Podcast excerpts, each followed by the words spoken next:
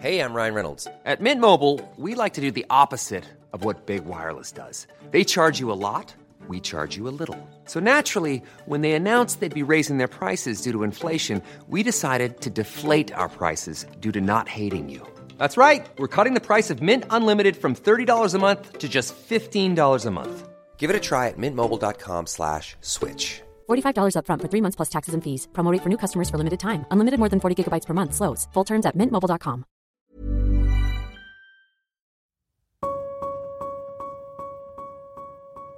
Der er fart på i de danske ministerier.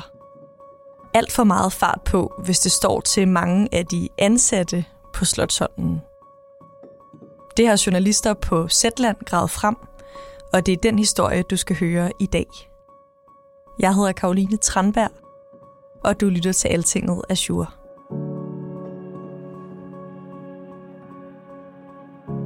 Jeg hedder Thijs Elamolin, Jeg er undersøgende journalist på Zetland med sådan særlig fokus på sådan nogle altinget-agtige ting, politik og systemet bag. Hvornår får du ideen til at dykke ned i kulturen i det danske embedsværk?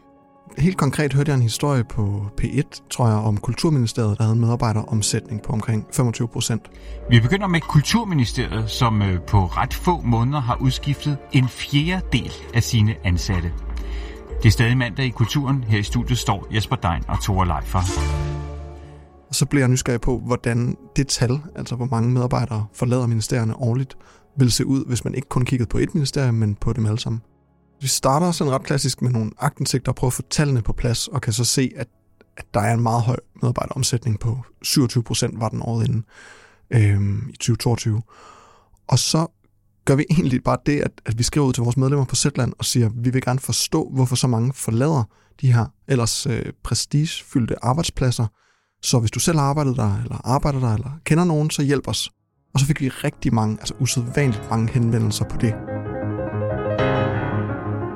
Og så ved man godt som journalist, især i en lukket verden, som embedsværket er, at så er man nok på sporet af noget, når så mange gerne vil, vil tale med en. Det er selvfølgelig ikke repræsentativt udsnit, men, men for at prøve at sikre, at, at vi ikke kun fik dem, der var allermest utilfredse eller et eller andet, så gik vi selv ud og prøvede at opspore flere kilder, øh, og sikre, at vi havde kilder på alle niveauer, fra studentermedhjælper til departementchefer. Er der en historie fra en ansat i embedsværket, som har ramt dig mest? Der er mange, og, og det allermest rammende for mig er nok summen. Men jeg kan for eksempel huske en af de tidlige samtaler, jeg havde med en, en embedsmand, der fortalte, at vedkommendes chef krævede, at embedsmanden her skulle øh, sende sine private flybilletter til chefen. Sådan så chefen vidste, hvornår vedkommende ikke var til at få fat på. Også selvom det bare var en time øh, flyvetur inden for Europa, også selvom det var i ferier og i weekender. Nogle af de første historier, jeg fik, var også sådan noget som en, der fortalte, at jeg går aldrig på bar fredag eller lørdag, uden at have min arbejdscomputer med. Fordi hvis jeg gør det, så risikerer jeg at skulle tage hjem, når telefonen lige pludselig ringer. Men hvis jeg har computeren med, så kan jeg lige sætte mig over til et andet bord øh, i 20 minutter og ordne en sag, og så kan jeg komme tilbage og drikke øh, drinks med mine venner. Og der var flere, der fortalte noget tilsvarende. Og så kom de mere grælde eksempler. Folk, der sagde, de var blevet presset til at arbejde med hjernerystelse øh, under barsel. En, der sad og arbejdede til bryllup imellem, imellem retterne. Et eksempel, der har fået meget opmærksomhed. En der, en, der sad og arbejdede i partybussen til sin bedste venindes polterappen. Og så videre, og så videre, og så videre. Jeg sidder her til en fest fredag aften, og jeg er klædt ud som, øh, som øh, Power Ranger, og vi har været på sådan en Tour de Chambre-tur. Og øh, så personen øh, med mobiltelefonen, der spiller musikken, øh, hans telefon ringer, og han bliver nødt til at tage den. Øh, og det er hans chef, og han skal til at arbejde. Klokken er cirka 10. Øh, og så lige hvis bagefter ringer den næste telefon, og den næste må gå ud og arbejde, og den næste telefon, og den næste må gå ud og arbejde, og så endelig ringer min. Generelt set, hvordan påvirker det de her embedsfolk, de her historier, du fortæller om nu? Altså først og fremmest er det nok vigtigt at sige, at rigtig mange embedsfolk er rigtig, rigtig glade for deres arbejde.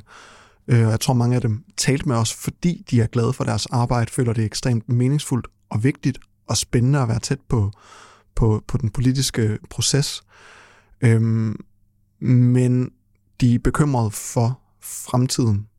Mange siger anekdotisk, at, at der er meget store problemer med stress. Vi kunne se i jagtindsigt, at øh, antallet af langtidssygedage, øh, eller sygedage, der skyldes langtidssygemeldinger, var det højeste i, i 10 år.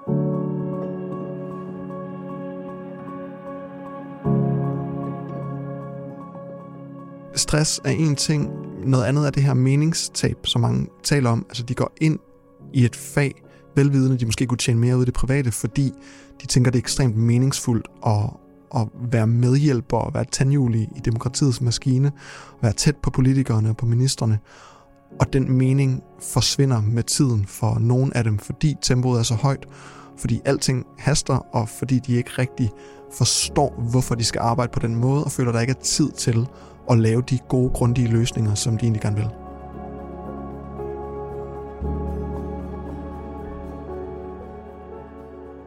Et er, hvordan øh, hastekulturen påvirker det enkelte menneske. Hvad siger de her mennesker om den måde, det påvirker deres arbejde, som jo handler om lovgivning og dermed om hele samfundet? Det var så også det næste skridt for os, fordi den helt gengående sådan bekymring var at blive skyld i en ny minksag. Det var der rigtig, rigtig mange, der sagde. De sagde, at vi arbejder på en måde øh, med så højt et tempo, at det er et spørgsmål om tid, før en af os kommer til at lave en ny graverende fejl, og jeg frygter, det bliver mig. Det var der rigtig, rigtig mange, der sagde, og på et tidspunkt talte vi også med en embedsmand, der havde været helt central i, i Mink-sagen, som også sagde, at, at den måske kunne have været undgået, hvis ikke han og, og de meget, meget få andre embedsfolk, der sad med, med minkområdet, var så udkørt efter flere måneders helt ekstremt arbejdspres. Bekymringen er fejl, lovsjusk, dårlig lovgivning, som rammer de forkerte eller ikke løser de problemer, man, man håber på, og i værste fald meget, meget alvorlige fejl.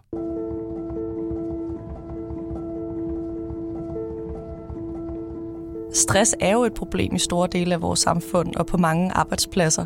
Har du undervejs også tænkt, sådan her foregår det nok også på mange andre arbejdspladser?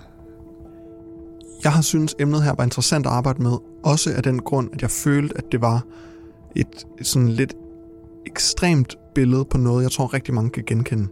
Altså først og fremmest nok, at der er sket noget, øh, efter vi har fået, fået bærbare computer og smartphones, der, og vi, altså rigtig mange af os, uanset hvad vi arbejder med, så, så kan vi arbejde mere eller mindre døgnet rundt.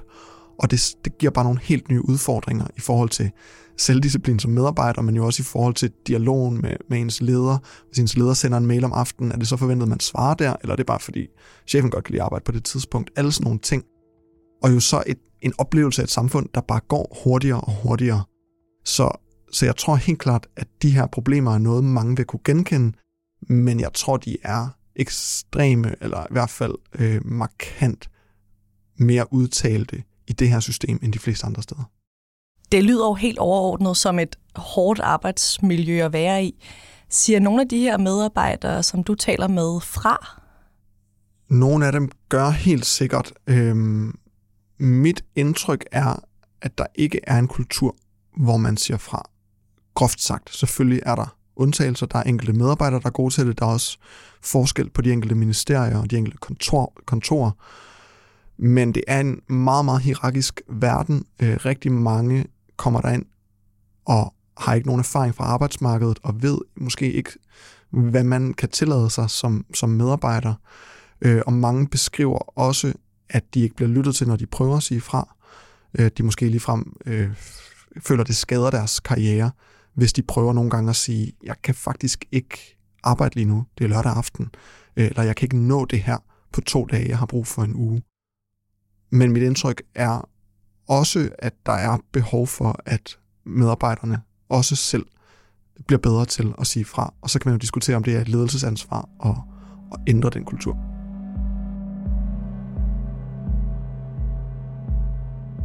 Er der noget særligt ved det miljø, man har i ministerierne, som gør, at man ikke føler, man kan sige fra? Jeg tror, det her meget, meget hierarkiske system øh, spiller en meget stor rolle. Det er jo noget, som arbejdsmarkedet på en måde er på vej lidt væk fra mange steder. På mit medie, der er vi blevet sådan nogle små selvstyrende grupper, der træffer alle vores beslutninger selv, og, og så arbejder man jo flere og flere steder. Øh, embedsværket er ekstremt hierarkisk. Øh, alt starter med en, med en sagsbehandler i bunden, og så skal det køre op igennem øh, i hvert fald tre led af chefer, ikke? op til departementchefen og til sidst ministeren, og det bliver sendt frem og tilbage, op og ned og rettet i og så videre. Og der er altså lidt sådan en magret kultur, øh, er helt klart mit indtryk. Gør det også, at øh, embedsværket tiltrækker nogle særlige typer af medarbejdere?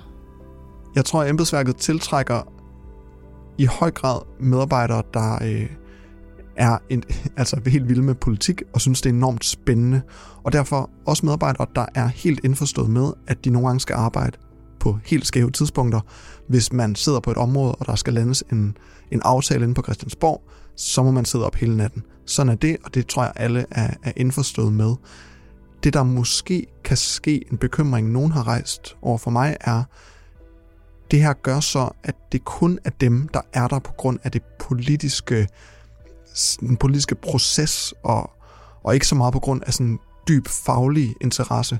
Det er dem, der trives i det her system, hvis tempoet hele tiden bliver skruet op og op og op, hvor dem, der er der, fordi de går ekstremt meget op i, ved ekstremt meget om et helt specifikt emne, de gider måske ikke rigtigt i længden, fordi de får ikke det samme kick ud af at sidde op hele natten og, og hjælpe til nogle forhandlinger.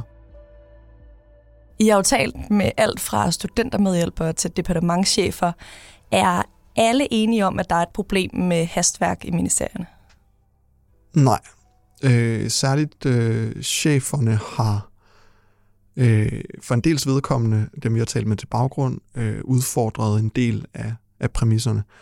Nogle chefer, vi interviewede to departementchefer, meget erfarne, som, som totalt anerkendte problemerne, havde gjort ting i deres egen ministerie for at prøve at komme dem i møde og opfordrede medarbejderne til at begynde at, at protestere og sige fra i langt højere grad. Vi har set for ganske nylig Søren Krylmand, departementchef i Beskæftigelsesministeriet, afvise, at det har været udtryk for en generel kultur øh, i et interview i Deadline. Og vi har også talt med, med chefer til baggrund, som har sagt, ah, så slemt er det nok heller ikke, og, og I overdriver i skarpvinkler nok lidt, og, og sådan. Af medarbejdere under chefniveau kan jeg nærmest ikke komme i tanke om nogen, der ikke har anerkendt de her problemer. De chefer, som ikke mener, der er et problem, hvad, hvad er deres svar på alle de her vidnesbyrd, som I har indsamlet? De anerkender jo, at der er enkelstående problemer hist og her, men, men de betvivler, at de eksempler, vi kommer med, skulle være øh, retvisende for sådan den generelle tilstand. Og, og det er også klart, når man laver journalistik, så tager man også de vildeste eksempler, man kan finde, og giver dem plads. Men vi gør det jo virkelig ud fra en, altså ud fra rigtig, rigtig mange samtaler, hvor vi prøver at bruge eksemplerne til at tegne et billede af, hvordan vi, det indtryk, vi får ud fra de snakke, vi har haft. Og der kan en strategi godt nogle gange fra chefer være at sige, ja, der er nok nogle journalister, der har taget noget lidt ud af kontekst her, og, og, og er lidt sensationsløstende, som en måde at sige, på alle arbejdspladser kan du finde nogle enkelte, der har haft nogle dårlige oplevelser, men det er altså ikke det generelle billede.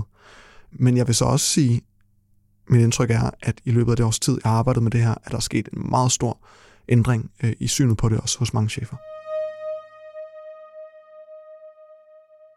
Nu har man så lavet nogle regler for bedre arbejdsvilkår i ministerierne. Hvor øh, sensationelt er det? Altså det er både øh, ret fluffy og, og sådan usensationelt, men det er også ret sensationelt, fordi der i dem ligger en anerkendelse af, at der er et kulturelt problem, som samtlige 21 departementchefer nu har tilsluttet sig. Og det har vi ikke været i nærheden af at se nogensinde før.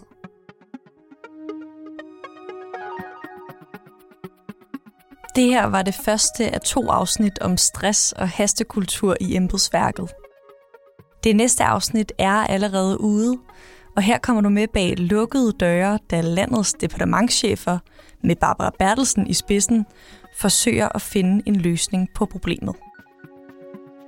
Clara Vestergaard og jeg stod bag dagens podcast, og vi spillede klip fra DR.